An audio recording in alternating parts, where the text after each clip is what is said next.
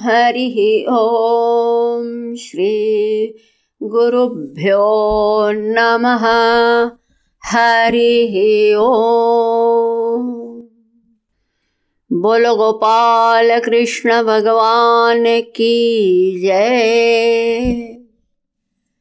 गीता मैया की जय। आज गीतेच्या ह्या मालिकेमध्ये आपण गीतेचा जो पंधरावा अध्याय आहे त्या पंधराव्या अध्यायाविषचं सारांश पाहणार आहोत. याच अध्यायाचं नाव पुरुषोत्तम योग आहे. याच्यामध्ये एकूण वीस श्लोक आहेत. केवळ भगवंतांचेच वचन याच्यामध्ये आहे. भगवान याच्यामध्ये आपल्याला उपदेश देत आहेत. ज्ञान देत आहेत. आतापर्यंत सुद्धा आपल्याला जीवनाचं रहस्य आणि आपलं रहस्य काय आहे याच्याविषयी भगवंतांनी सांगितलेलं आहे. यामध्ये सुद्धा संपूर्ण वस्तूंचा खूप संक्षेपामध्ये ते वर्णन करीत आहे. आमची पुरी आध्यात्मिक यात्रा आमचा पुरा आध्यात्मिक एक विकास तसंच जो बाहेरचा सुद्धा आपला विकास असतो. कोणता सामाजिक विकास असतो आर्थिक विकास असतो. आम्ही आम्ही आपल्या जीवनामध्ये काय काय प्राप्त करू शकलो ह्याच्याविषयी आपण एक आढावा घेत असतो. तर हा वेगवेगळा विकास आपला होतो पण याच्यामध्ये जो आध्यात्मिक धरातलावरचा विकास आहे याची ह्या ठिकाणी प्रस्तुती भगवंतांनी केलेली आहे.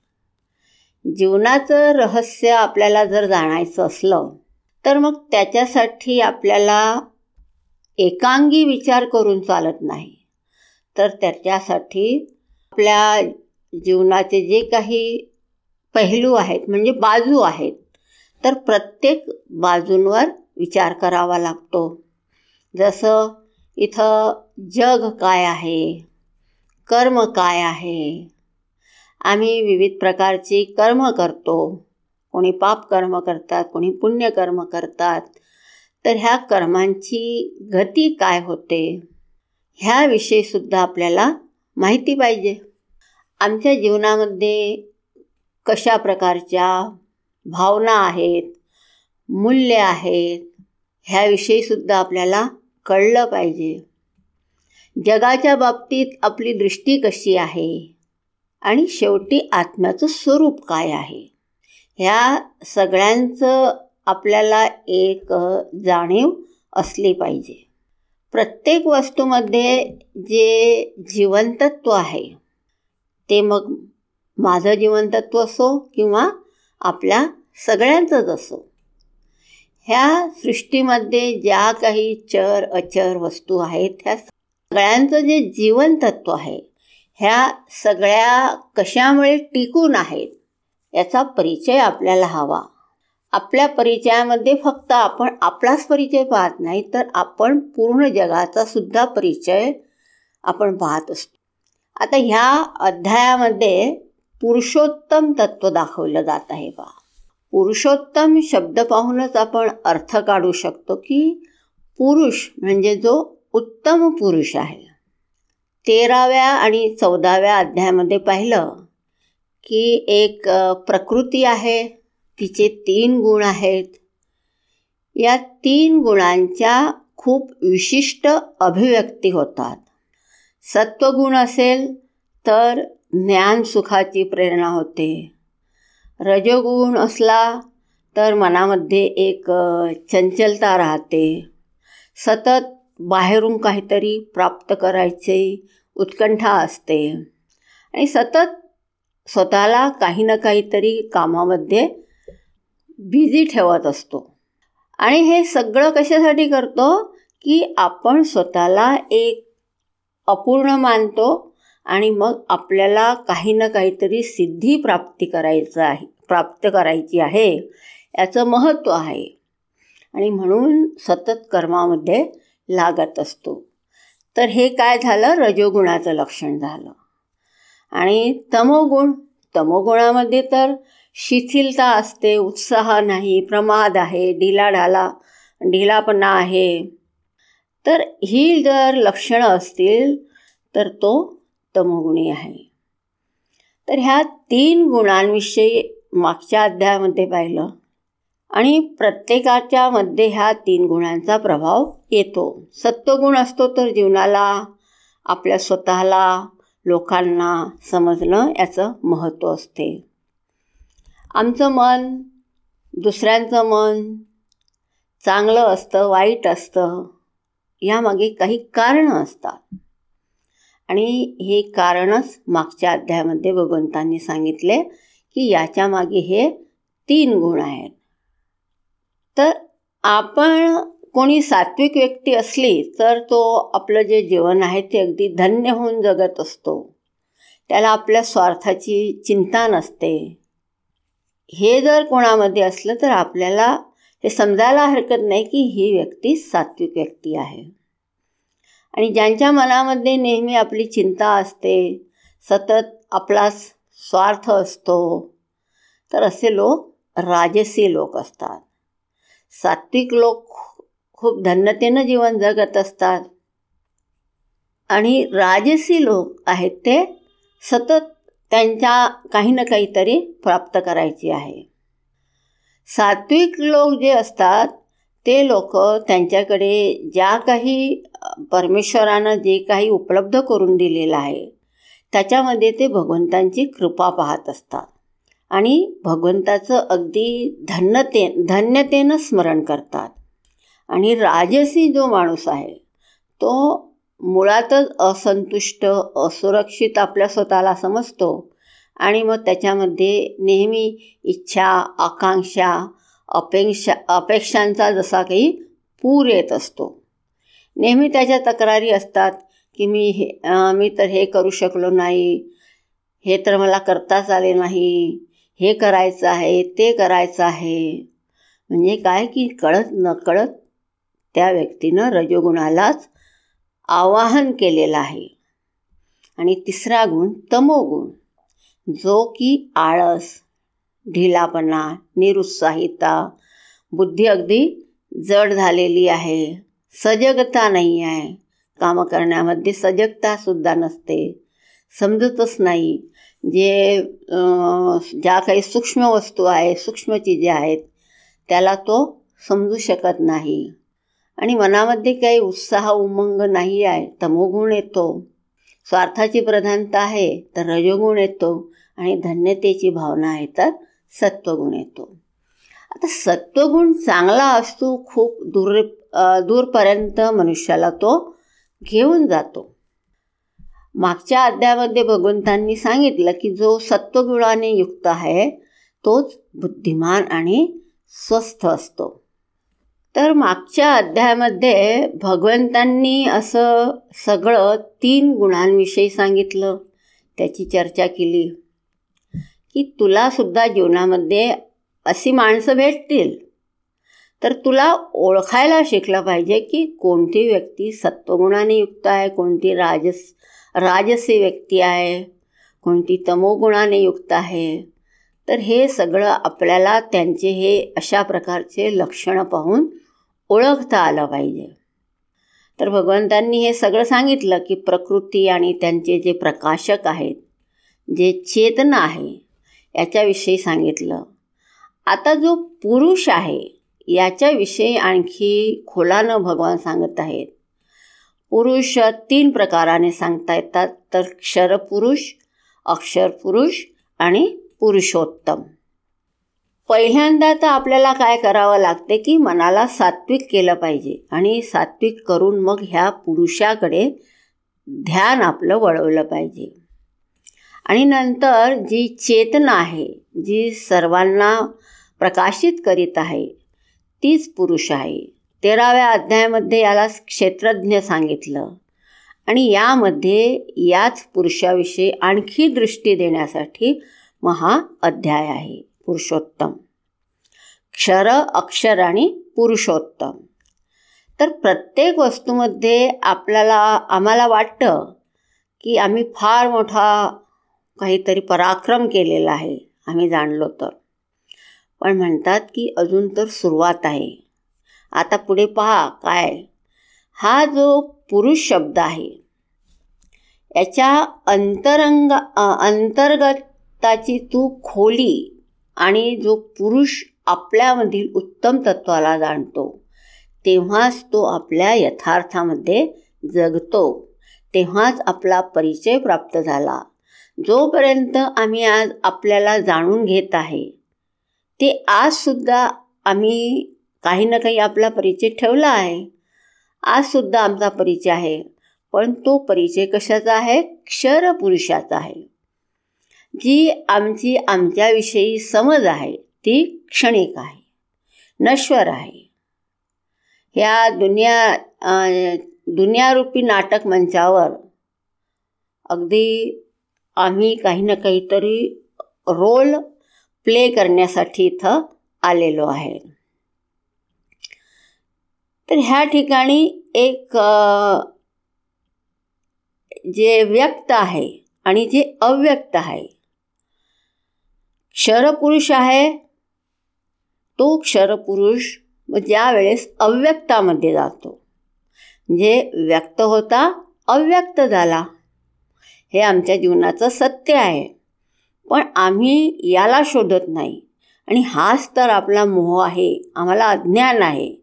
आणि आम्ही समजत आहोत की आम्हाला सगळं काही माहिती आहे. आपल्याविषयी पहा. आपल्या स्वतःला क्षरपुरुष मानून आम्ही अगदी सामान्य व्यक्ती म्हणून जीवन जगत आहे. जे लोक विचार करतात ज्ञानवान आहेत जे जो मी आहे त्याची वास्तविकता शोधत आहेत. त्याच्यासाठी ही वास्तविकता काही जाणून घ्यायला त्याच्यामध्ये काही बाधा येत नाही आहे. आम्ही काय आहे आणि जीवनभर काय मानत होतो याची जाणीव त्याला होते.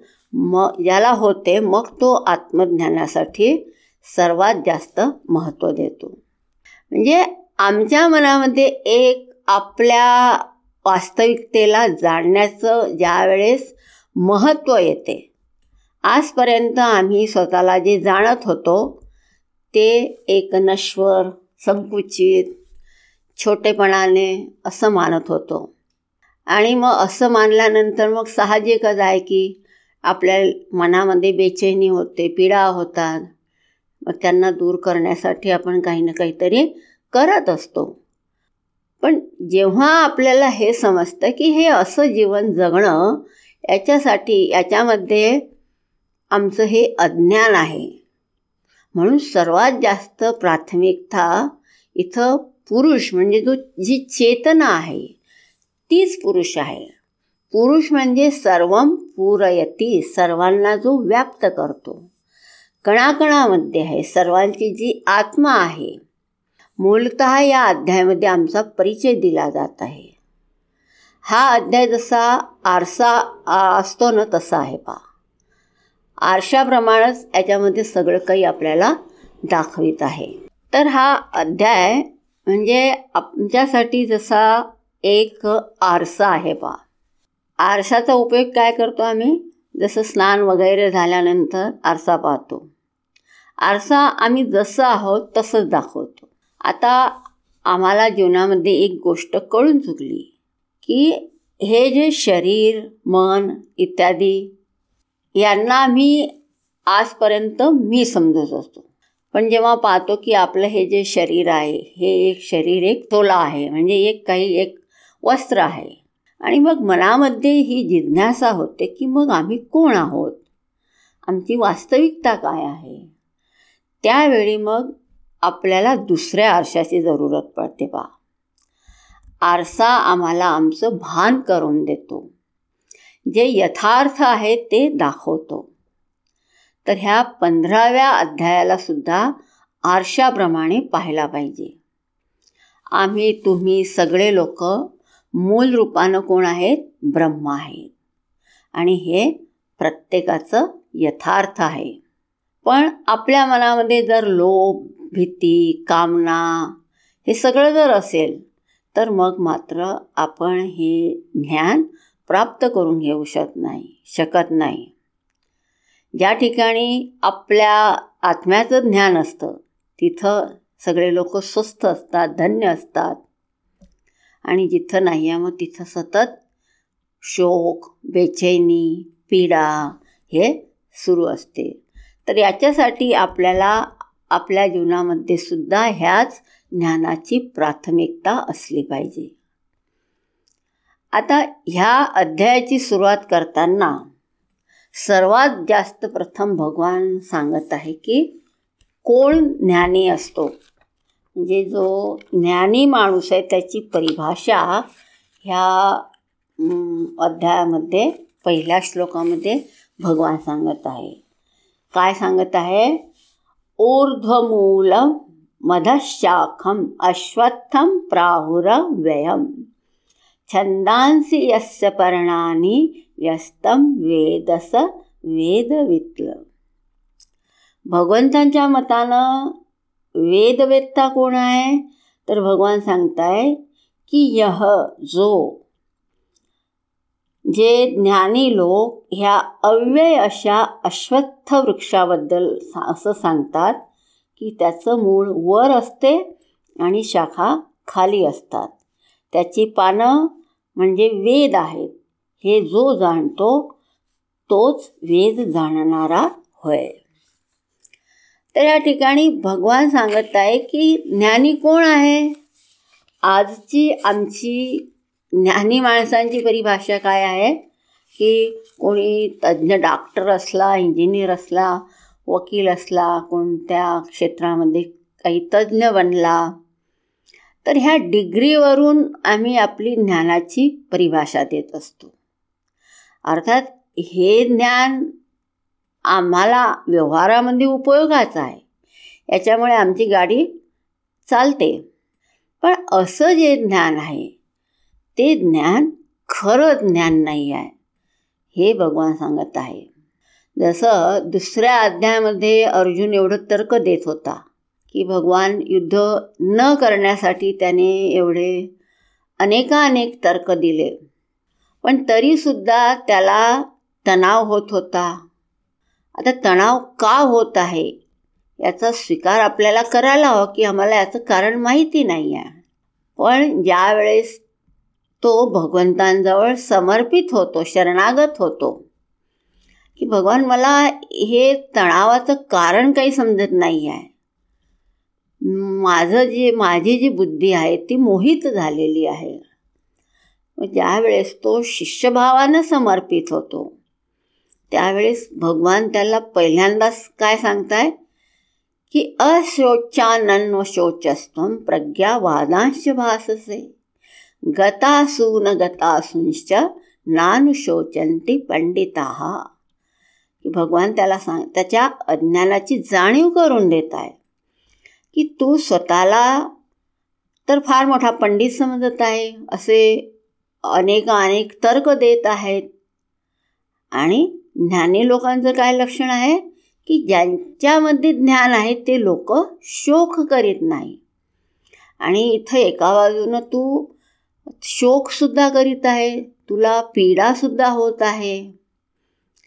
तर आपल्याला आपल्या अज्ञानाची जाणीव होणं हेच ज्ञानासाठी पहिलं पाऊल आहे जो हे समजतो की मला सगळं समजलं तो काही समजत नाही.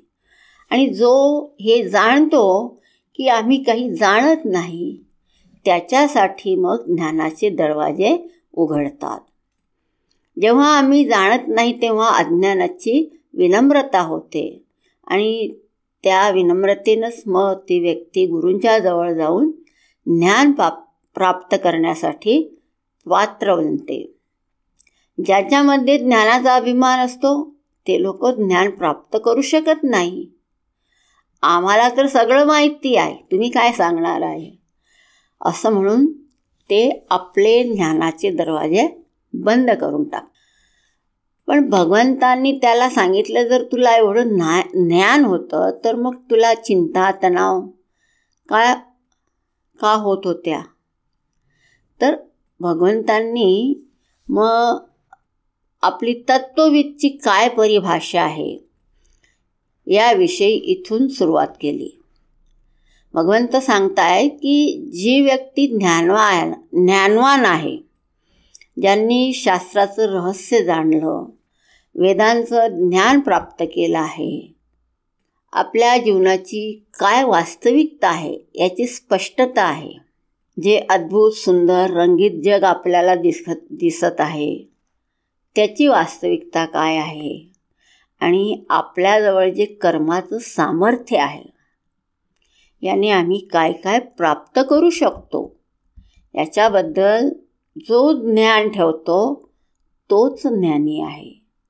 आणि आमचे ज्ञानाचे मापदंड केवळ आपल्या आर्थिक सामाजिक वगैरे मापदंडांशी जर जुळलेले असतील तर हे मापदंड आणि भगवंतांचा जो मापदंड आहे तो त्याच्यामध्ये जमीन अस्मानाचा फरक आहे.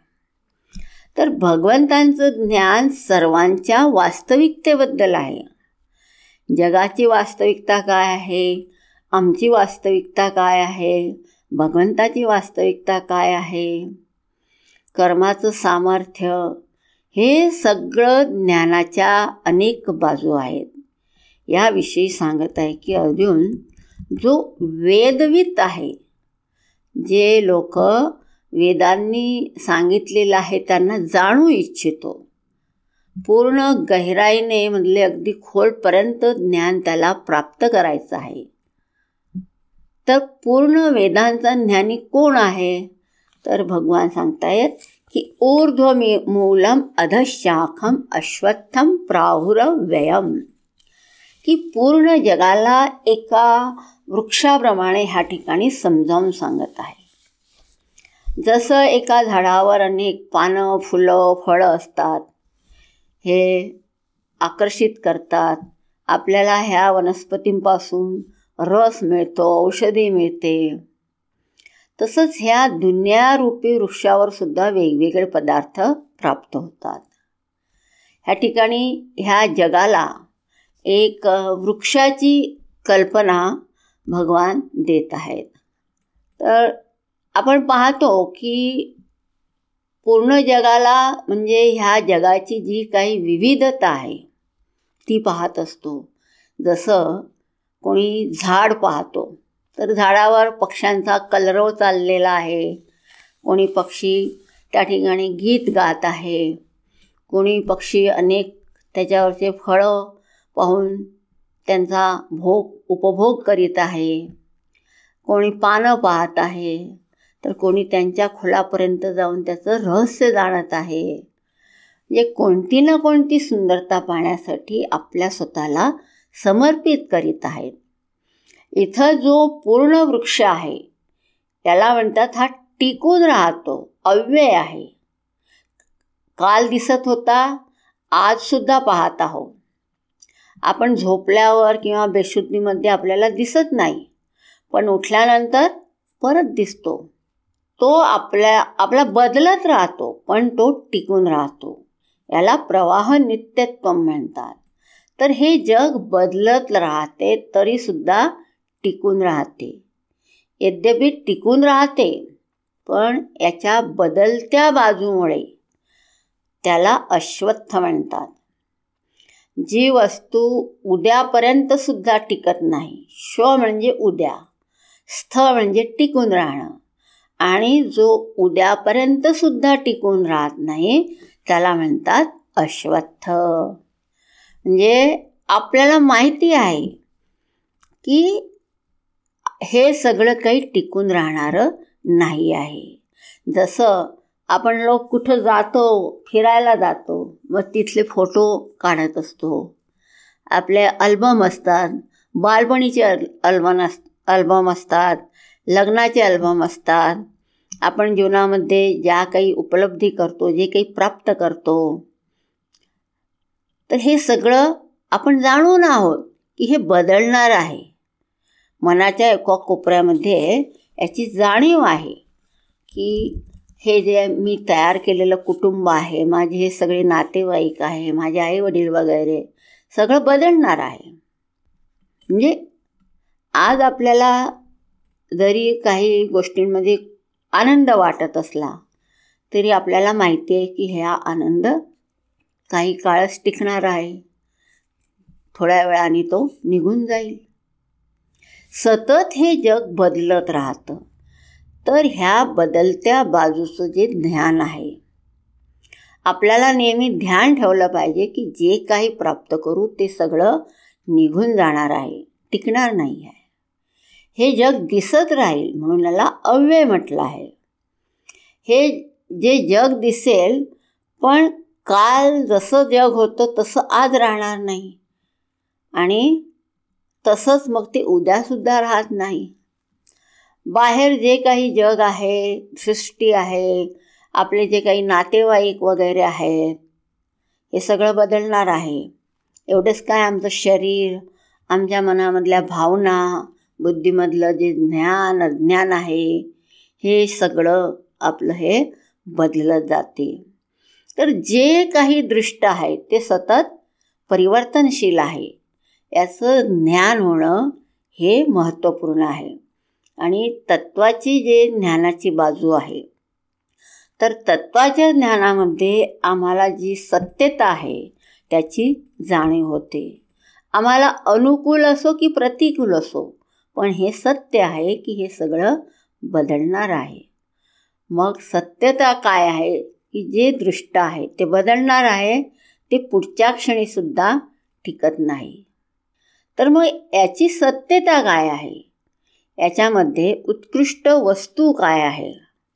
तर जे अदृष्ट आहे ज्या आज आपण हे सगळ्या बदलणाऱ्या वस्तू व्यक्ती यांनी मोहित होतो. पण याच्या खोलापर्यंत आपण जर गेलो तर आपल्याला हे कळून चुकतं की हे जग कुठून आलं? खोलामध्ये काय आहे?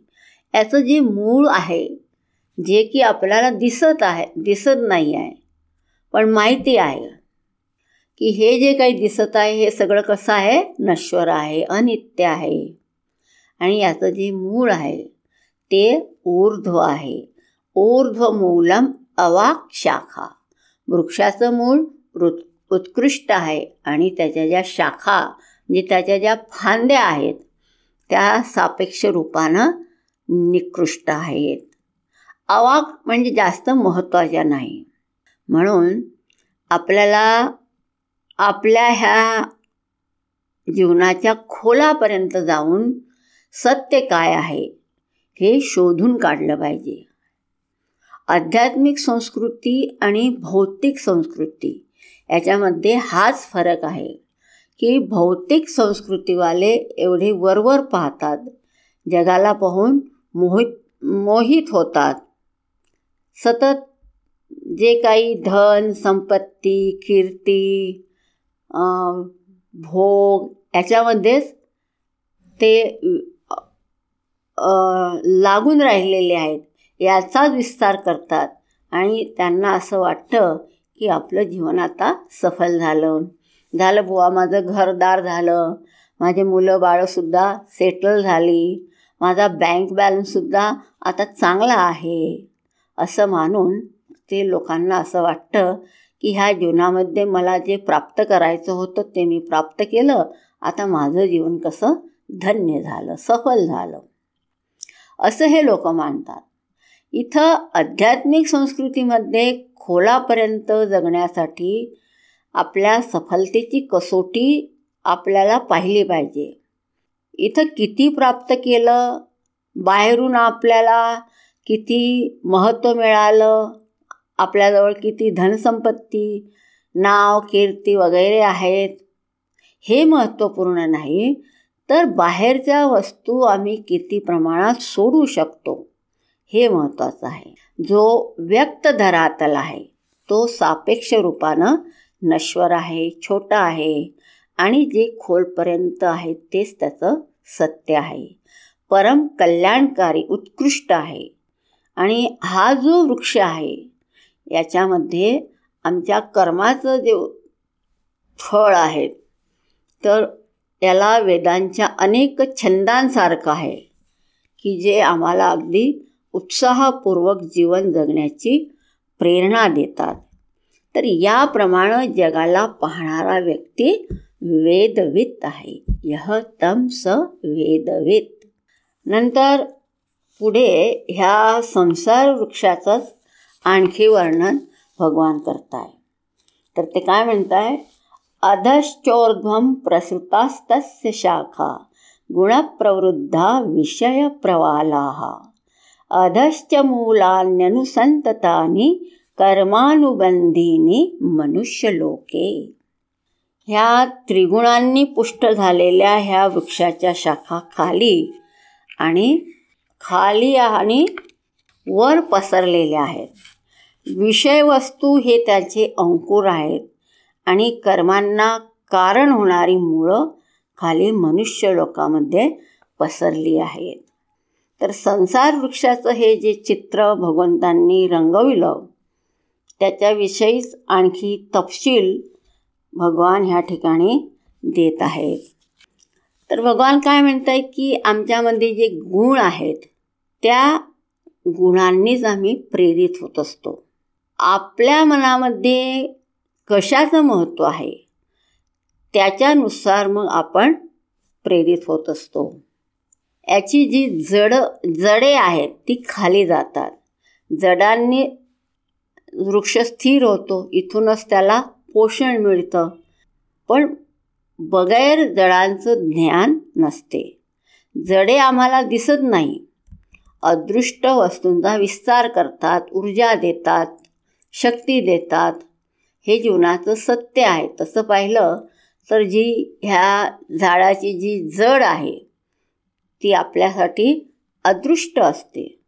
पण अनेक वेळा ज्या बाहेरच्या सिद्धी वगैरे आपल्याला प्राप्त होतात जसं नाव प्रसिद्धी धनसंपत्ती हे सगळं आपल्यासाठी मग दुसरी जडे होऊन जातात पहा. आम्हाला असं वाटतं की यामुळेच आम्ही टिकून आहोत. हा आपला भ्रम आहे. पण खरं तर कोणी दुसराच त्यांना टिकवून आहे. पण आपला मोह आहे की आपला हे जे पैशानंच काम होते हे आम्ही जीवनामध्ये ह्या सगळ्या उपलब्धी केल्या हे त्यांच्यासाठी सेकंडरी मूळ बनतं. अशाच भिन्न भिन्न उपलब्धी आपल्याला जीवनामध्ये प्राप्त होतात. आणि त्या आपल्याला आम्हाला टिकून ठेवण्याचं कारण बनले आहेत असं आपण समजतो. तर हे मनुष्य लोकांमध्ये बांधतात आणि याच्यामध्ये मग आपण पुढे काहीही पाहू शकत नाही. आपल्याला असं वाटते की जीवनामध्ये हे सर्वे सर्व आहे. हे सगळं स्वप्नाप्रमाणे आहे. याचा काही अंत नाही शेवट नाही. जसा स्वप्नाची सुरुवात आणि शेवट नसतो तसाच याचा अंत आणि आधी नसतो. हा दृष्ट अश्वत्थ आमच्या अज्ञान आणि मोहानच टिकून राहिलेला वृक्ष आहे. वृक्ष म्हणजे जो आपण काटू शकतो त्याला वृक्ष म्हणतात. यद्यपि आपण याला लवकर काटू इच्छित नाही पण आपण काटू शकतो. तर पूर्ण संसाराचा वृक्ष आपल्यासाठी गौण होऊ शकतो महत्त्वहीन महत्त्वहीन होऊ शकतो. पण हा कसा होऊ शकतो? तर याच्यासाठी एक असं शस्त्र भगवंतांनी सांगितलं. न रूपमस्येह तथोपलभ्यते नांतो न चाधिर्न च संप्रतिष्ठा अश्वत्थमेनं सुविरूढमूलम असंगशस्त्रेण दृढेन छित्वा की त्याचं स्वरूप असं आहे. जसं वृक्ष म्हणून आकलन होत नाही ह्या वृक्षाचं शेवट नाही आणि सुरुवात नाही. आणि नाही त्याचं आधारस्थान आहे. पण अशा घट्ट मूळ धरलेला हा जो अश्वत्थ वृक्ष आहे हा वृक्षसुद्धा काटू शकतो. कशाने? तर अनासक्तीच्या तीक्ष्ण शस्त्राने छेदल्यावर. म्हणजे असंगतेने ह्या पूर्ण वृक्षाला आपण काटू शकतो. आपला महत्त्व कशामध्ये आहे? जर आपल्याला आपल्या यथार्थामध्ये जगायचं असलं तर हे पाहिलं पाहिजे. आणि याच्यासाठी भगवंतांनी सांगितलं की हा जो अश्वत्थ वृक्ष आहे याचं तू छेदन कर. आणि कशानं कर? असंग असंगता धारण कर. आपल्याकडून कोणत्या वस्तूला आम्ही महत्त्वहीन केलं तर मग ती वस्तू आमच्यासाठी समाप्त होते. आम्ही त्याला महत्त्व देणं खत्म केलं तर त्याचं अस्तित्वच राहत नाही. तर असंगता ही ते शस्त्र आहे जे पूर्ण जगाला कापून टाकते. अर्थात असं नाही की जगाची अप्रतिती होते. जग आम्हाला दिसतं. ते दिसणं बंद होत नाही. पण त्या ठिकाणी ते महत्त्व वि महत्त्वविहीन व्हायला पाहिजे. जसं बाजारामध्ये आपण जातो तर तिथं ज्याचं आपल्याला महत्त्व आहे तर त्या वस्तू आपण घेतो. आता आमच्या मनामध्ये आम अशी समज उत्पन्न झाली आहे की आता मनामध्ये कुठल्याही बाहेरच्या वस्तूंचं महत्त्व नाही आहे. तर मग आपण आरामात त्या बाजारामध्ये फिरत असतो. तिथं आपल्याला कोणतीही वस्तू मग बांधत नाही.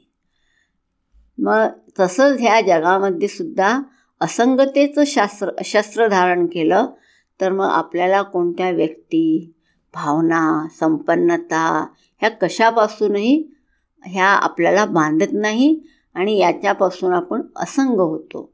म्हणजे महत्त्वहीन होतो. महत्त्वहीन झाल्यावर मग आपल्याला जीवनामध्ये दुःख होऊ शकत नाही. तर अशा तत्वाची प्रार्थना व्हायला हवी. काही आम्ही बनतो त्याची प्रार्थना नाही. जो जर आमची ही इच्छा असली की आम्हाला जीवनामध्ये नाव शोहरत धन संपत्ती याची इच्छा असली तर मात्र आपल्याला ते मिळत नाही. आपली जी पूर्णता आहे अशा तत्वामध्ये पूर्ण तत्वामध्ये जगायला हवं. जिथं आवागमनाची चिंता नाही.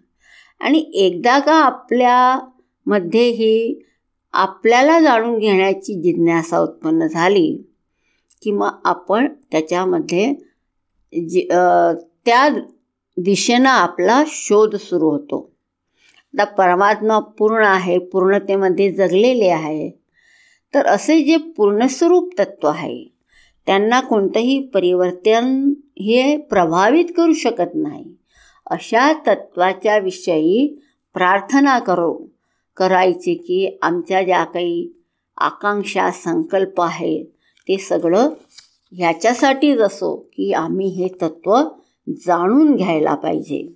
आम्हाला जाणून घ्यायचं आहे. तर काय जाणून घ्यायचं आहे? तर भगवान सांगताय की तत पदम तत्परिमार्गितव्यम. यस्मिन गतान निवर्तन्ति भूयः। तमेव चाद्यं पुरुषं प्रपद्ये यत प्रवृत्ती प्रसृता पुराणी। की जे प्राप्त झाल्यावर कुणीही पुन्हा परत येत नाही अशा त्या पदाचा शोध घ्यायला पाहिजे ज्यापासून मूळ कार्यप्रवृत्ती जी शक्ती आहे पुरातन काळापासून ती प्रसृत झाले आहेत त्या आद्य पुरुषामध्ये आश्रय प्राप्त करून घेण्याचा मी प्रयत्न करतो. तर ह्यासाठी ह्या ठिकाणी आपल्याला भगवंताजवळसुद्धा हीच प्रार्थना करायला हवी की भगवान जे जीवनतत्व जे शाश्वत तत्व आहे की ज्याच्यामुळे ह्या पूर्ण जगाचा हा खेळ सुरू आहे अशा शाश्वत तत्वाला जाणण्याचा मनामध्ये एक प्रार्थना करायला हवी एक इच्छा ठेवायला हवी. आणि जर इच्छा ठेवली तर मग आपल्याला काही ना काही मार्ग आपोआपच मिळत असतो. आणि आपण जर आपले प्रार्थना चांगली केली स्वप्न चांगलं पाहिलं तर मग आपली ह्या छोट्यापणापणापासून मुक्ती होत जाते. आणि इच्छा एकदा ठेवली की मग मनामध्ये दैवी गुण उत्पन्न होतात. आणि हे दैवी गुण आपल्याला मग पुढची जी यात्रा करायची आहे त्याच्यासाठी खूप आवश्यक आहेत. जोपर्यंत चांगले मूल्य नाही तोपर्यंत आपलं हे होऊ शकत नाही. तर चांगले मूल्य काय असतात? तर याच्याविषयी भगवंतांनी मग पुढच्या श्लोकामध्ये भगवान सांगत आहे. तर चांगले मूल्य काय आहे? तर भगवान सांगत आहे निर्माण मोहा जितसंग दोषा अध्यात्मनित्या विनिवृत्त कामा द्वन्द्वैर्विमुक्ता सुखदुःख संज्ञै गच्छन्त्य मूढा तत्। की आसक्तीमुळं ज्या पीडा होतात विरह आकांक्षा होतात आसक्तीमुळे चिंता होते. पण इथं जीवनामध्ये आपण आता हे पहा पाहायला पाहिजे की आमच्या डोक्यावर अशा शक्तिमान सर्वसमर्थ सर्वज्ञ अशा प्रभूंचा हात आहे.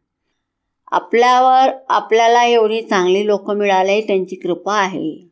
आम्ही श्वासोच्छ्वास घेत आहोत. एवढं चांगलं जग आपल्याला पाहायला मिळालेलं आहे. हे सगळी भगवंताची कृपा आहे. हे पाहून मग सगळं ओझं काही आपल्यावरच नाही आहे असं आपल्याला विचार करायला हवा. आणि काही मिळालं तर त्याचा अभिमान करायला नको. निर्माण मोहा. मोहा मोहाला दूर करायचं आहे. निर्माण म्हणजे मानानं रहित. तर जे निराधार ज्ञान आहे त्याच्यापासून दूर व्हायला पाहिजे. आपल्याला शास्त्रांचं अध्ययन केलं पाहिजे. संसार वृक्षाला जाणण्याची प्रेरणा आपल्या मनामध्ये पाहिजे. आणि जे ह्या सगळ्यांची जी वास्तविकता आहे त्याच्या मुळामध्ये जाण्याची प्रवृत्ती आपली पाहिजे. आपली ऊर्जा जी आहे आपली जी शक्ती आहे ती शक्ती ही बाहेरचं जे जग आहे नश्वर परिवर्तनशील ह्यामधल्या ज्या वस्तूंच्या प्राप्तीसाठी खर्च करायला नको. तर आपल्या मनामध्ये ह्या वस्तूंविषयी एक अशी समज आहे की ह्या नश्वर आहेत क्षणिक आहे.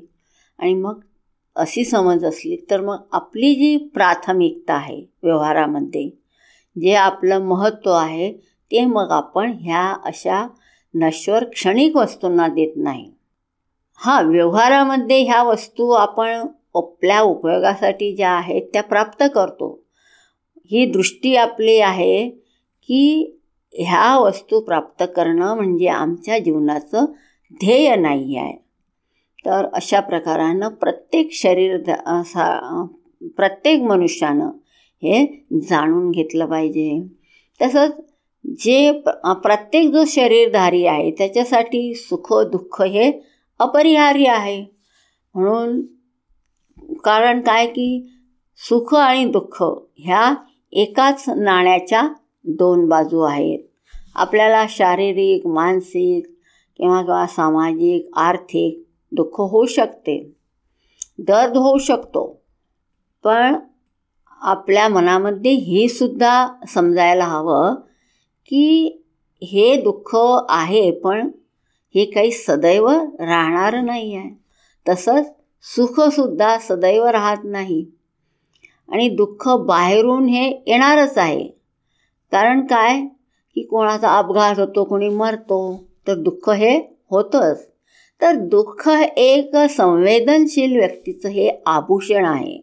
फक्त मी सुखी व्हायला हवं असं आमचं दुःख असं नाही आहे. आमचं दुःख जर बाहेर सेवा करण्यासाठी ऊर्जा देत असेल तर तो मोठा आशीर्वाद आहे. तर सुख आणि दुःख दोन्ही येतील. पण आम्ही आमची विचारशीलता ही गमवायला नको. जास्त काय होतं की जास्त सुख सुख आलं किंवा जास्त दुःख आलं तर आमचं डोकं खराब होतं. आणि हे डोकं खराब होऊ नये याच्यासाठी प्रत्येक ठिकाणी आपली मनामध्ये सुंदर विचारशीलता बनवून ठेवायला हवी. आणि असे जे लोक आहेत मग ते लोक आपल्या मोहाला दूर करतात. आणि मग ते अव्ययपदाची प्राप्ती करतात.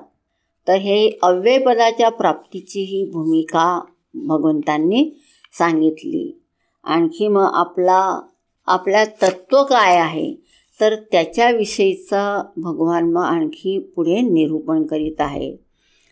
तर तत्त्व तत्वाविषयीचं भगवान सांगत आहे की ते काय आहे? तर सांगत आहे की न तद्भासयते सूर्यो न शशांको न पावक. यद्गत्वा निवर्तन्ते यद्गत्वान निवर्तन्ते तद्धाम परमम। त्या स्थानाला सूर्य किंवा चंद्र किंवा अग्नीही प्रकाशित करीत नाही। त्या स्थानी गेल्यावर पुन्हा परत येत नाही। ते माझं परमश्रेष्ठ असं स्थान आहे। परमश्रेष्ठ धाम आहे असं तू समज। तर ते तत्त्व कसं आहे? चिन्मयी सत्ता आहे। त्या चेतनेला जर आपल्याला असं उंगली नि निर्देश करून सांगायचं असलं तर याच्यासाठी सूक्ष्म पद्धती असते. आम्ही सगळे लोक वरवरच्या गोष्टींना एवढं महत्त्व देतो की ह्या चेतनेकडे कसं ध्यान घेऊन जायचं याच्याविषयी आपल्याला माहिती नसते. पण आमच्या गुरु लोकांची भगवंतांची ही विशिष्टता आहे की ते आपल्याला हे सांगतात की ते आमचं परमधाम आहे. कोणतं परमधान आहे परमधाम आहे? तर भगवान सांगत आहे की अर्जुन की सूर्य न तद भासय ते सूर्य. सूर्याच्या प्रकाशाची गरज नाही तिथं. चंद्राचा प्रकाश अग्नीचा प्रकाश म्हणजे कोणत्याही बाहेरच्या प्रकाशाची आवश्यकता नाही. लौकिक पर प्रकाशाची गरज नाही. आणखी एक लक्षण सांगत आहे की त्याला जाणून घेतलं तर मग पुन्हा आमचं संसारामध्ये प्रवेश होत नाही. ते माझं परमधाम आहे. तर कसं परमधाम आहे? अशी कोणते स्थान आहे की तिथं सूर्याचा प्रकाश जात नाही? तेच माझं परमधाम आहे हा भगवंतांचा पत्ता आहे. भगवंतांचा पत्ता ह्या सहाव्या श्लोकामध्ये देत आहेत की जिथं सूर्याचा प्रकाश जात नाही एवढंच नाही तर सूर्याचं ज्ञानसुद्धा आम्हाला कोणामुळे होतं? चेतनेमुळेच होतं. सूर्य उगवला की नाही हे कोणत्या प्रकाशानं जाणतो? तर आमची जी चेतना आहे त्या चेतनेमुळे जाणतो. घोर अंधकार असला तरी आम्ही त्या अंधकाराला सुद्धा प्रकाशित करतो. तर चेतना प्रकाशित होते. मी आहे हा स्वप्रकाश आहे. तर याच्याकडे आपलं लक्ष वळवित आहे. आणि एकदा का इकडे ध्यान गेलं की मग आपलं जे आवागमन आहे ते बंद होईल. तर हे एवढं अद्भुत असं ज्ञान आहे. आणि मग त्याच्यामध्ये पुढे आणखी श्लोकामध्ये स्पष्ट करत आहे. ममैवांशो जीवलोके जीवभूत सनातन. मनःषष्ठानि इंद्रियाणी प्रकृतीस्थानी कर्षती की माझाच एक शाश्वत अंश जीव जगतातील एक जीवात्मा बनून आणि प्रकृतीमध्ये स्थित होऊन पंचज्ञानेंद्रिय आणि सहावं मन याच्यासह त्यांना स्वतःकडे आकर्षित करून घेतो आता भगवान एवढं अद्भुत ज्ञान इथं देत आहेत ह्या ठिकाणी सांगत आहे की हा जो जीव अभिव्यक्त झालेला आहे. अनेक अभिव्यक्ती आहेत. त्यांना भगवान सांगत आहे की हे सगळे काय आहे? माझा अंश आहे. हे सगळे माझ्याच हृदयाचे तुकडे आहेत. समस्त जीव म्हटलं म्हणजे मग त्या ठिकाणी कोणत्याही देशाचा असो कोणत्याही जातीचा पंथाचा कोणीही असो पाकिस्तानी असो चीनी असो अमेरिकी असो आफ्रिकी असो तर सगळे जीव ममैवांशो सगळे लोक मूलत चेतन आहे. सगळे ह्या चेतनतेची अभिव्यक्ती आहे.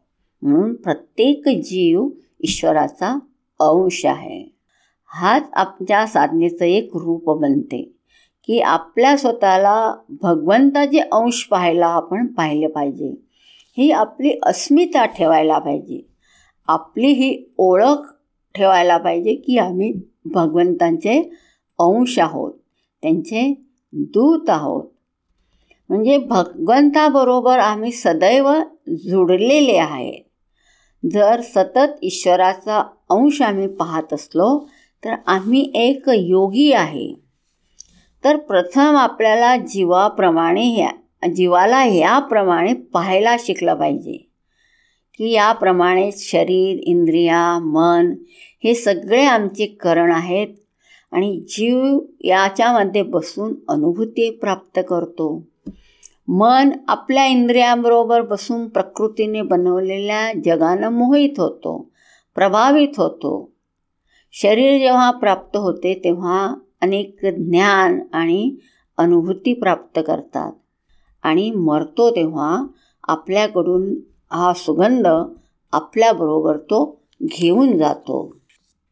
तर ह्या शरी जीवनतत्वाचं जे सामर्थ्य आहे त्याच्याविषयीच भगवान सांगत आहे की शरीरम यदवापनोती यच्चाप्युत्क्रामतीश्वर गृहीत्वैतानि संयाती वायुर्गंधा निवाशयात. की परमेश्वर जेव्हा शरीर धारण करतो तसेच जेव्हा तो ते सोडून जातो तेव्हा तो यांना घेऊन म्हणजे इंद्रियांना घेऊन ज्याप्रमाणे वायू सुगंधाला त्याच्या स्थानापासून घेतो त्याचप्रमाणे घेऊन जातो. आणि आणखी याचं स्पष्टीकरण सांगताय की श्रोत्रम चक्षुस्पर्शनम च रसनम घ्राणमेवच अधिष्ठाय मनश्चायम विषयानुपसेवते.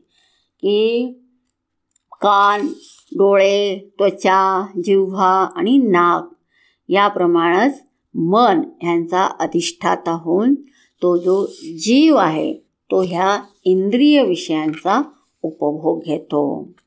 आणि मग पुढे सांगत आहे की उत्क्रामंतम स्थितम वापी भुंजानम वा गुणान्वितम विमूढानानुपश्यंती पश्यंती ज्ञान चक्षुष तर ह्या ठिकाणी जो शरीर सोडून जाणारा आहे. शरीरात राहणारा आणि विषयवस्तूंचा उपभोग घेणारा हा त्रिगुणाशी युक्त असलेला अशा त्याला मूढ लोक पाहत नाहीत जाणत नाही. परंतु ज्यांना ज्यांची ज्ञानचक्षू उघडली आहेत ते लोक त्याला जाणतात. तर ह्या ठिकाणी भगवान सांगत आहे की हा जो जीव आहे ईश्वराचा अंश आहे. आणि ज्याप्रमाणे हा जीव आपल्या अनेक अनुभूती करत असतो पहा. आणि अनुभूती करत असताना तो मग ज्यावेळेस इथून त्याचं गमन होते म्हणजे मृत्यूला पावतो त्यावेळेस त्याचे जसे काही संस्कार असतील त्यानं जीवनामध्ये ज्या काही वस्तूंना महत्त्व दिलेलं असेल त्याच सगळ्यांचं तो आपल्याबरोबर गाठोळं घेऊन जातो. अज्ञानी लोक काय बाहेरच्या जगाला जगामध्ये मोहित होऊन पाहत असतात. आपल्याविषयीचं भान त्यांच्यामध्ये नसते. आणि जे ज्ञानवान आहे जागृत आहे की मी कोण आहे काय आहे आणि त्यामुळे ते लोक चिंता करीत नाही. आणि ज्यांच्यामध्ये चांगले गुण असतात ते मग जीवनामध्ये कोणतेही कार्य करो त्यांच्यामध्ये ही अवेअरनेस असते की मी एक दिव्य सत्ता आहे आणि मला खोलपर्यंत जाऊन ते प्राप्त करायचं आहे. तर असे जे ज्यांची ज्ञानचक्षु उघडलेली आहे ते ज्ञानचक्षु उघडलेले लोक हे पाहत असतात की ह्या ठिकाणी हा जीव आहे. ह्या जीवात जीवाचं ज्या वेळेस इथून गमन होते त्यावेळेस त्याचे जसे संस्कार असतात त्याच्यानुसार मग त्याची पुढची गती होते. नंतर पुढे आणखी भगवान सांगताय की अगदी फार थोड्या लोकांनाच या आत्मतत्वाचा अनुभव येतो. आणि इतर जरी प्रयत्न करीत असले तरी अनुभूती घेण्यात हे लोक अयशस्वी होतात. तर असं का होतंय? तर भगवान सांगताय यतन्तो योगिनश्चैनं पश्यन्त्यात्मन्यवस्थितं। यतंतोप्यकृतात्मानो नैनं पश्यन्त्य चेतसह की जे प्रयत्न करणारे साधक आहे आत्मतत्वाला स्वतःमध्ये जे स्थित असल्याचं जे पाहत आहेत म्हणजे जे साधक लोक त्यांनी आपली साधना सिद्ध केली पुरुषार्थ केला की आपल्या मनामध्ये कोणत्याही प्रकारचे आसुरी मूल्य यायला नको. दिव्य मूल्यांना त्यांनी महत्त्व दिलं. असे जे लोक आहेत ते लोक याला पाहतात. पण जे असंस्कृत आहे जे अविवेकी लोक आहेत ते लोक जरी प्रयत्न करीत असले तरी ते या आत्मतत्वाला जाणून घेत नाही. तर ज्ञानवान हे जाणत असतो की मी एक दिव्य सत्ता आहे. आणि जे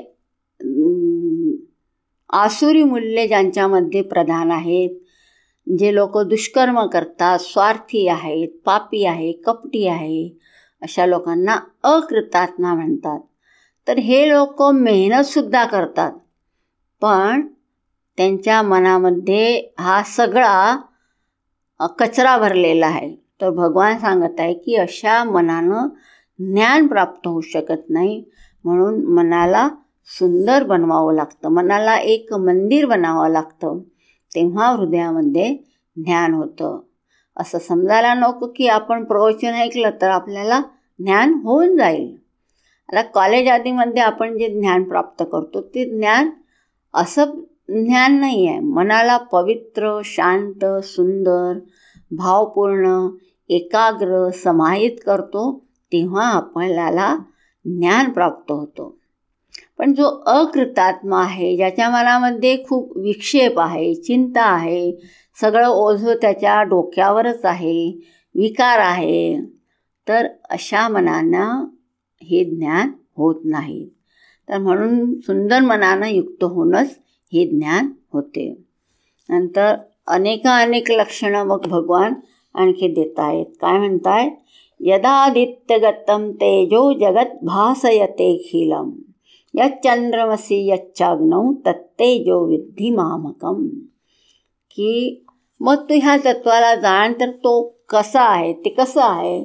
तर सांगतायत की सूर्यामध्ये असलेला आणि ह्या सर्व जगताला प्रकाशित करणारा प्रकाश चंद्रामधील व अग्नीमधील प्रकाश हा माझाच आहे असं तू जाण. आणखी काय काय आहे? तर म्हणताय गामाविश्वच भूतानी धारयाम्यहम मोजसा. पुष्णामी चौषधी सर्वा सोमो भूत्वा रसात्मक. तर भगवान सांगत आहे अनेक अनेक लक्षणं देत आहे की जो सूर्य चंद्रमा चंद्रमामध्ये जे तेज आहे ते माझेच आहे. म्हणजे उपासनेच्या पद्धती आपल्याला पाहत सांगत आहे की आपल्याला जगाला पाहत असताना ह्या परमात्म्याविषयी आपण कसं चिंतन केलं पाहिजे? तर सर्व वस्तूंच्या मागे त्यांची जी आत्मा आहे. आता सूर्यामध्ये प्रकाश कोणामुळे आहे? तर सत्तेमुळेच आहे. जे जे आपण पाहत आहोत ते सगळं तेज आमच्यापासून आलेलं आहे. पृथ्वी सर्वांना धारण करते. वृक्ष वल्ली नदी नाले वगैरे.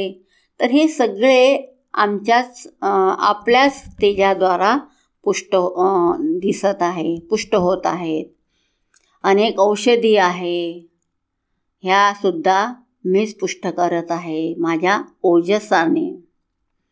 तर प्रत्येक ठिकाणी आपल्याला ही अवेअरनेस ठेवायची आहे की आपण जगामध्ये कुठेही जा कुठेही फिरा घुमा आता जगामध्ये फिरताना आपले अनेक प्रयोजन असू शकतात. पण याच्या ठि या ठिकाणी जगाची सुंदरता पाहताना आपल्याला ह्या सगळ्या सुंदरतेच्या पाठीमागे कोण आहे बुवा हे पाहिलं पाहिजे. तर ते सगळे हे एवढी सुंदर सृष्टी उत्पन्न करणारा जो सृष्टा आहे जे भगवंत आहे त्या परमात्म्याला आपल्याला पाहायला शिकलं पाहिजे. तसंच भगवान काय सांगतात की अहम वैश्वानरो भूत्वा प्राणिनाम देहमाश्रित प्राणापान समायुक्त पचाम्यन्नम चतुर्विधम. की एवढंच नाही की मी फक्त बाहेरच्या जगामध्येच आहे तू स्वतःकडे सुद्धा लक्ष दे. मी वैश्वानर अग्नी होऊन प्राणीमात्रांच्या शरीरात राहतो आणि प्राण आणि अपान यांच्याशी युक्त होऊन चार प्रकारचं अन्न पचवतो. तर या ठिकाणी भगवान सांगताय की तू फक्त बाहेर सृष्टी कोणी बनवली हे तर तू पाहस पण स्वतःच्या शरीराकडे सुद्धा पहा. तुला ज्यावेळेस भूक लागते तर ह्या भुकेलाच तू भगवंताच्या चिंतनाचं एक निमित्त बनव की माझ्या पोटामध्ये हा जो अग्नीचा गोळा उठतो आहे ही भूक लागत आहे. तर भगवान सांगताय की तुझ्या पोटामध्ये हा जो वैश्वानर अग्नीचा रूप आहे हे वैश्वानर अग्नी मीच बनून आलेलो आहे. आणि मग अग्नी म्हटलं म्हणजे मग त्या अग्नीमध्ये तर आपल्याला आहुती देणं आवश्यक आहे. मग ह्या अग्नीसाठी आहुती म्हणून आपण काय देतो? भोजन करतो. तर आपलं जे भोजनाचं कार्य आहे ते भोजनाचं कार्यसुद्धा किती दिव्य होऊ शकते सुंदर होऊ शकते ही दृष्टी आपल्याला भगवंतांनी दिली ह्या ठिकाणी की भोजनाविषयी तुझी अशी दृष्टी पाहिजे की मी आता भोजन करायला बसलो आहे म्हणजे मी आता भगवंतांना आहुती देत आहे ह्या भोजनाच्या द्वारा. आणि याच्यामध्ये मग भगवान सांगताय की तू जे काही खातो ते सगळं मीच पकव पचवतो. तर त्याच्यामध्ये चार प्रकारचे अन्नाविषयी सांगितलेलं आहे की एक खाद्य असतं जे की चावलं जातं. दुसरं पेय असतं जे की गिळलं जातं. एक चोखलं जातं जसं चोष्य. आणि चाटलं जातं जे लेह. तर अशा प्रकारच्या अन्नाचा हा जो प्रकार आहे तर याच्यामध्ये हे सगळं अन्न मीच पचवित आहे. आणि कसा पचवित आहे? तर जे प्राण अपान प्राण अपान वायू आहे त्याच्यानुसार अन्न खाणं आणि पचवून शरीर बनवणं ही अद्भुतशी प्रक्रिया भगवान ह्या ठिकाणी सांगत आहे. तर ही एवढी पवित्र गोष्ट आहे की मी सगळ्यांच्या हृदयामध्ये आहे. आणखी मग भगवान स्वतःचा परिचय ह्या ठिकाणी देत आहे ते म्हणताय सर्वस्य चाहम हृदय सन्निविष्टो मत्तस्मृतिर्ज्ञानमपोहनं च। वेदैश्च सर्वैरहमेव वेद्यो वेदांतकृद्वेद विदेव चाहम की सर्वांच्या हृदयामध्ये जो आत्मरूपानं जो स्थित आहे माझ्यामुळेच तुझ्या मना तुझी जी स्मृती आहे जे ज्ञान आहे त्याचबरोबर तुझी जी विस्मृती आहे मीच खरोखर वेदांकडून जाणण्यायोग्य असं आहे. मीच खरोखर वेदांताचा करता आहे. वेदांना जाणणारा आहे. तर भगवान आणखी आपला परिचय ह्या ठिकाणी देत आहे. भगवान म्हणत आहे की मी सगळ्यांच्या हृदयामध्ये आहे. माझ्यामुळेच ज्ञान होतं. आणि जी स्मृती आहे तीसुद्धा माझ्यामुळे आहे. विस्मृतीसुद्धा माझ्यामुळेच आहे. असं नाही की मी भुलवतो. महत्त्वाची बुद्धीमुळे हे होतं. आमच्या कॉन्शियसनेसमुळे होतं. ज्यांना आम्ही महत्त्व देत आहे ते मात्र आमच्या लक्षात राहतं. आणि ज्यांना आम्ही महत्त्व देत नाही ते आमच्यासाठी विस्मृती होऊ शकते. तर आम्ही महत्त्व ठेवायला पाहिजे नाही पाहिजे हे सगळं आमच्यावर अवलंबून आहे. तर ही आमची स्वतंत्रता आहे. आमचा हा विवेक आहे. पण हे सगळं कोणामुळे संभव होतं? तर भगवान सांगत आहे की हे सगळं त्या चेतन सत्तेमुळे संभव होतो. आम्ही वेदांना जाणणारे आहेत पुरुषोत्तम तत्वाची चर्चा आणि नंतर अक्षर एक बदलत राहते आणि एक बीजात्मक अवस्था. असं जे बी आहे ते अभिव्यक्त होते.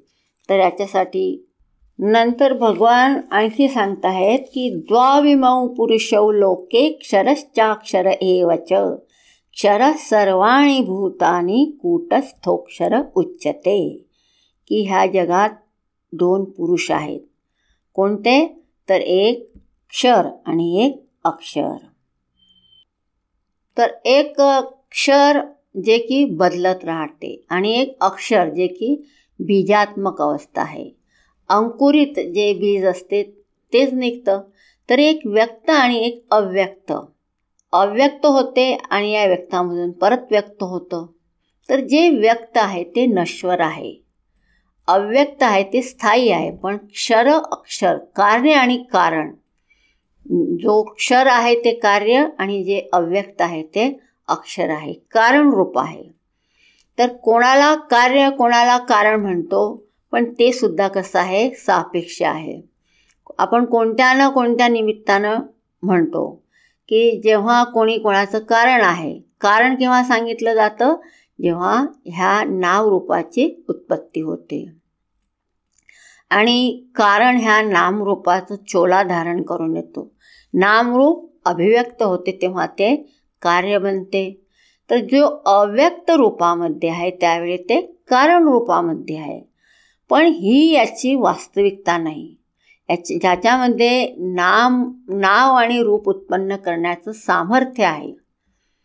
पण हा त्याचा वास्तविक परिचय नाही. आपल्यामध्ये खूप साऱ्या कला आहेत. पण आम्ही कोण आहोत? जेव्हा कोणी कोणाच्या तत्वानं पाहतो तर व्यवहारामध्ये कार्य करण्याचं सामर्थ्य पाहतो. त्या ठिकाणी ही नामरूपात्मक जी सृष्टी आहे ती गौण होते आणि केवळ तत्वाला पाहतो. जे तत्व ही अनंत आहे. त्याच्यामध्ये काही जन्ममरण नाही. मी कोण आहे नाव रूपाच्या संबंधात आपलं काही लेबल नाही. आणि की अभिव्यक्त आहे की अव्यक्त आहे हे नाही. आपल्याला चेतनतेच्या दृष्टीने पाहतो. तर ह्या दृष्टीनं मूल तत्वाला आपण पाहिलं पाहिजे. जर मूल तत्वाला जाणलं तर काही मग आपलं ह्या व्यक्ताबरोबर तादात्म्य होत नाही. तर जो व्यक्ती मूल तत्वाला जाणतो तोच पुरुषोत्तम तत्वाला जाणतो. तर याच्यामध्ये आणखी भगवान काय सांगताय? की उत्तम पुरुषस्तन्य परमात्मेत्युदाहृत यो लोकत्रयमाविश्य बिभर्तव्यय ईश्वर। की परा परमात्मा परमात्मा नावाचा जो उत्तम पुरुष आहे तो याच्याहून वेगळा आहे. तो अविनाशी परमेश्वर ह्या तिन्ही जगतांना व्यापून त्याचं भरण पोषण करतो.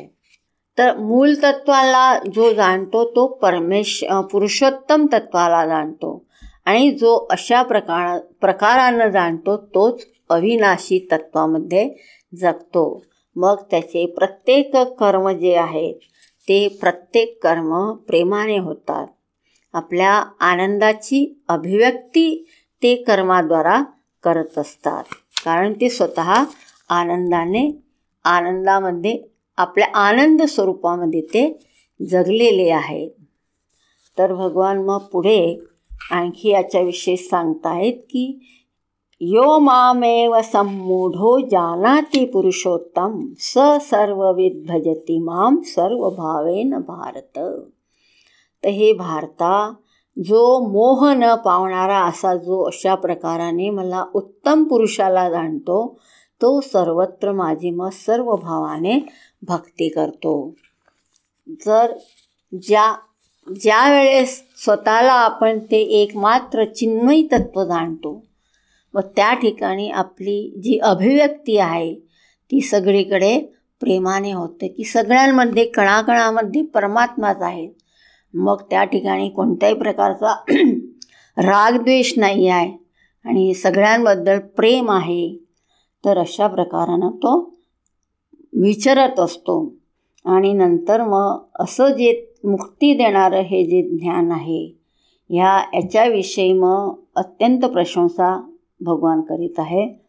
तर भगवान शेवटच्या श्लोकामध्ये सांगत आहेत की इति गुह्यतमं शास्त्रम इदम उक्तम मया नग एतत् बुद्ध्वा बुद्धिमान सत्कृत कृत्यश्च भारत।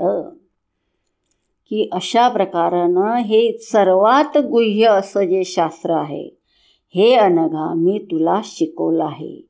हे समजल्यावर मनुष्य ज्ञानी होतो आणि तो कृतकृत्य होतो. की भगवान सांगताय की हे सूक्ष्म रहस्य मी तुला सांगितलं आहे हे तू जाणून घे. जो ह्या ज्ञानानं युक्त होतो तोच आमच्या दृष्टीनं बुद्धिमान आहे. केवढंही बाहेरून तू ज्ञान मिळवलं तर तू अजूनही अज्ञानी आहे. पण ज्ञानवान तो आहे जो कृतकृत्यश्च जीवनामध्ये जे करण्यायोग्य होतं. करण्यायोग्य काय होतं? केवळ आम्हाला आमच्या वास्तविकतेमध्ये जगायचं होतं. तर हे ज्यानं क कार्य केलं तर हे लोक मग ह्या लोकांचं जीवन मग ते कसं असते जसं भगवंताची लीला असते जशी अद्भुत अशी लीला ते करत ह्या जगामध्ये विचरत असतात. तर अशा प्रकारानं हे लोक कृतकृत्य होतात ज्ञानी असतात. तर अशा प्रकारानं हा जो अध्याय आहे ह्या अध्यायाचं समापन भगवान करत आहे ह्या ज्ञानाची स्तुती करून. हा अध्याय खूप महत्त्वाचा आहे. ह्या अध्यायाचा पाठ भोजनाच्या पूर्वी आश्रमांमध्ये केला जातो. आपल्याला सुद्धा ह्या अध्यायाला आठ याद करून घेतलं पाहिजे. आपल्या स्मृतीमध्ये हा अध्याय एकदम कोरून ठेवला पाहिजे. असा हा सुंदर अध्याय आहे. पुरुषोत्तम योग नाम हा अध्याय इथं समाप्त होत आहे. बोल गोपाल कृष्ण भगवान की जय. गीता मैया की जय.